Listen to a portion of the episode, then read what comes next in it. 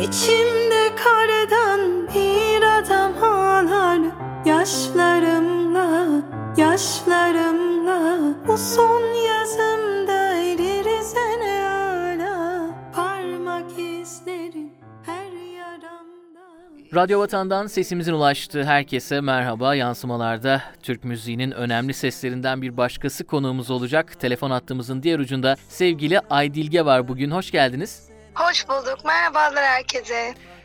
Müziğe girmeden salgın dönemini nasıl geçirdiğinizi sorarak başlamak istiyorum.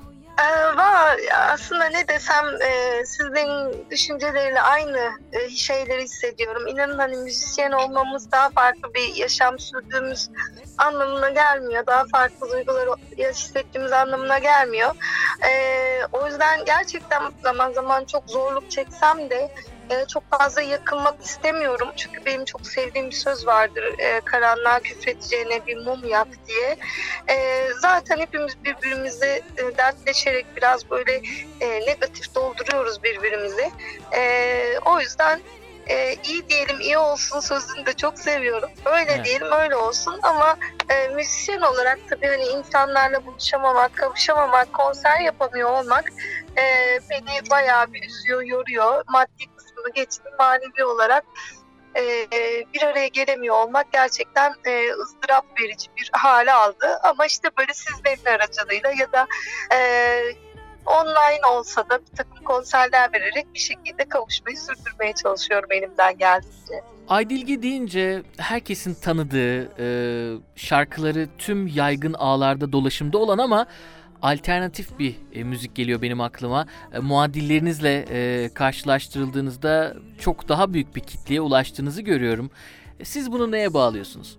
E, açıkçası e, ilk şarkımı yaptığım andan beridir hep e, kendi yolumu çizmeye çalıştım. E, besteci ve söz yazarı olmak bu anlamda çok önemli diye düşünüyorum. E, başkalarının şarkılarını, başkalarının sözlerini kullanmadığınız zaman kendi dünyanızı açıyorsunuz. E, her dünyada kendine özgü oluyor. Dolayısıyla belki hani birbirine çok benzeyen e, müziklerin dışarısında görmeniz, daha bir alternatife yakın bulmanız ama bir yandan da ana akımda e, da yer buluyor olmamın en büyük nedeni e, kendi müziğimi yapmaktan vazgeçmeden ama bir taraftan da sizler için yaptığımı da asla unutmadan e, üretmeye devam etmem olabilir diye düşünüyorum. Çünkü e, evet hani çok şarkılarım çok sevilsin, çok satılsın diye herhangi bir ödül verme durumu yaşamıyorum. Ee, ama bir yandan da sizler için yaptığımı da asla unutmuyorum. Bu da sanırım bir denge sağlıyor kendi içerisinde. Bununla bağlantılı bir e, sorum daha olacak. E, sizin şarkılarınızda hep bir yaşanmışlık görüyorum ben. E, öte yandan e, bugün belli bir matematikle şarkı yapan ve kendi ölçütlerine göre başarılı olmuş müzisyenler de var. Aydilge'nin e, önüne fabrikasyon şarkılar gelir mi? İsim sormayacağım ama e, hissetmeden okuduğunuz eserlerde oldu mu albümlerinizde? Ee, olmadı zaten kendi söz ve bestelerimi yapıyorum ben. Hani başkalarının şarkıları okumuyorum. O yüzden hani benim şarkımı okur diye bir teklif bana gelmiyor. Ee, kabul etmeyeceğimi de bildikleri için. Ee, bunun çok büyük bir e, yani hediye olduğunu düşünüyorum. Allah'ın verdiği e, çok önemli bir hediye olduğunu düşünüyorum. Bu e, lütuf olduğunu düşünüyorum. Dolayısıyla bunu geliştirmeye çalışıyorum. Hani başkalarından hiç şarkı alayım da e, aman patlasın da gibi değil de hazır böyle bir yetenek verilmişken bunun hakkını vermeye çalışıyorum. Çünkü özel bir şey yani çok şükretmek gerekiyor ve e, hunharca harcamamak gerekiyor. Gerçekten böyle onu o, o hediyeyi olabildiğince güzel e, bakmaya e, iyi bir şekilde tutmaya çalışıyorum. E, çok inandığım bir şey var yani müzik tabii ki benim için böyle nefes almak gibi çok kutsal da bir yeri var ama e, her müzisyen için bunun böyle olduğunu söyleyemeyiz. Yani romantik bir bakış açısıyla müzisyenlere sanatçı dediğimiz zaman sanki hepsi kutsal bir şey için uğraşıyormuş gibi gözükse de aslına bakarsanız pek çok müzik yapan insan e, nasıl ki hani e, başka bir ayakkabı satıyorsa, başka biri e, atıyorum hani tişört satıyorsa e, onlar da müzik satıyorlar. Dolayısıyla müziğin o anlamda tabii ki fabrikasyonlaşması önlenebilir bir şey değil. önemli olan işte bizim nerede durmayı tercih ettiğimiz bir müzisyen olarak hani bunu mu yapmak istiyorum? Onu yapmak kötü değil. Hepimizin ayakkabıya ve tişörte de ihtiyacı var. Hepimizin ayakkabı ve tişört gibi e, tüketilip e, piyasaya sunulan demek ki şarkılara da ihtiyaç var ki tüketiliyor. Hani kötü veya yanlış değil. Ama önemli olan müzisyen olarak benim ne yapmak istediğim, sizin de dinleyici olarak neyi dinlemek istediğiniz. Dolayısıyla bu özgürlüğümüzün olması çok güzel. Ee, evet fabrikasyon olan şarkılar daha çok satılıyor, daha çok dinleniyor gibi gözükse de e, ben her zaman dinleyicinin sayısından çok dinleyicinin e, kim ve ne olduğunu önem verdim. Nasıl insanlar olduklarını önem verdim. Ve şu anda çok mutluyum beni dinleyen kitleden de çok şükür. Ee, edebiyat mezunu olduğunuzu biliyorum. Yayınlanmış romanlarınız da var. Yazı çalışmaları sürüyor mu diye soracağım. Yakında yeni bir kitap gelecek mi? Ee, roman yazmak ya inanılmaz büyük bir konsantrasyon gerektiren ve işte yine hani dediğimiz gibi fabrikasyon e, şarkı yapmak ne kadar bana e, uygun değilse o tarz böyle işte şimdi bir şeyler çala kalem yazayım da hani e, basayım e, yaklaşımı da bana göre değil. Evet şimdi Bavul dergisine yazıyorum her ay, köşe yazıyorum. İnanın o e, iki sayfayı doldurmak için bir ay uğraşıyorum. Yani o kadar özeniyorum. Dolayısıyla koca bir kitabı yazarken de ben benim yani gösterdiğim özetme hayal edebilirsiniz.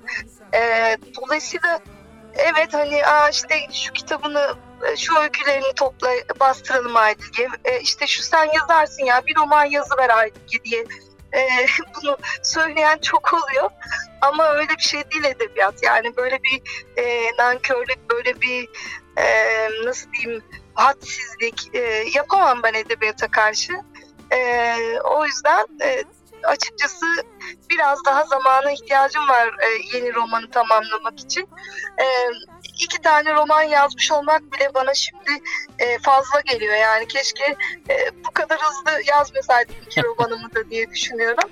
E, ama e, tabii ki o zaman basalım ısrarları çok olmuştu yayın evlerinin. Onların da e, hiç görüşüne güvendim. Onların hepsi büyüğüm sonuçta önemli edebiyat eleştirmenlerinin de desteklerine dayanarak, güvenerek e, kitapların basılması sağlandı. Şimdi işte uğraşıyorum yine ama çok kısa bir zaman içerisinde olacağını söyleyemem açıkçası. Radyo Vatan'dasınız. Yansımalar devam ediyor. Bugün sevgili Aydilge var. Telefon attığımızın diğer ucunda sohbetimize devam ediyoruz.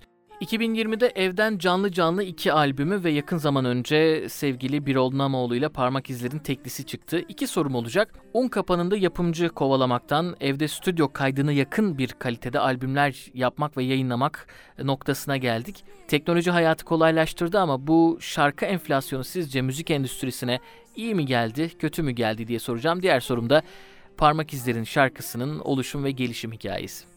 Ee, şimdi bu çok soruluyor. Müziğin dijitalleşmesi konusu e, ne kadar, nasıl bakıyorsunuz diye. Müziğin dijital ortamda e, satılabilir ve elde edilebilir olması farklı bir şey. Bir de müziğin mekanikleşmesi ve soundların gitgide robotik bir hale e, ve dijital bir hale gelmesi farklı bir şey.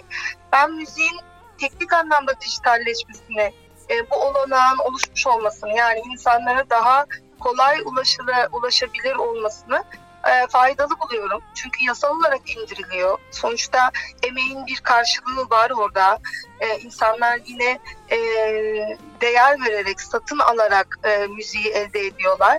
E, dolayısıyla bu zaten önlenemez bir şey. Çünkü artık teknoloji çağındayız. Ama onun yanı sıra yani müziğin dijitalleşmesinden kısıt aslında bu normal teknik anlamda. Fakat bir de dijitalleşme dediğimiz şey yani seslerin dijitalleşmesi, mekanikleşmesi, robotikleşmesi, e, canlı olan enstrümanların canlı değil de sadece elektronik seslerle taklitlerinin e, kullanılması, e, efendim gerçekten keman çalınacağını sample dediğimiz örneklemelerle, midi seslerle yani enstrüman setini taklit eden bir takım e, dijital e, eklentilerle bu müziğin yapılması e, evet bence ruhu gerçekten öldürüyor. Evden canlı canlı albümünde yapmaya çalıştığım şey de zaten hani müziği olabildiğince organik tutmaktı. Yani bakın bunu biz yapmayı unutuyoruz demekti biraz. E, evin içinde e, en organik seslerle, enstrümanların en akustik haliyle e, sahici ve hakiki olarak ortaya çıkarmaya çalıştım o şarkıları da.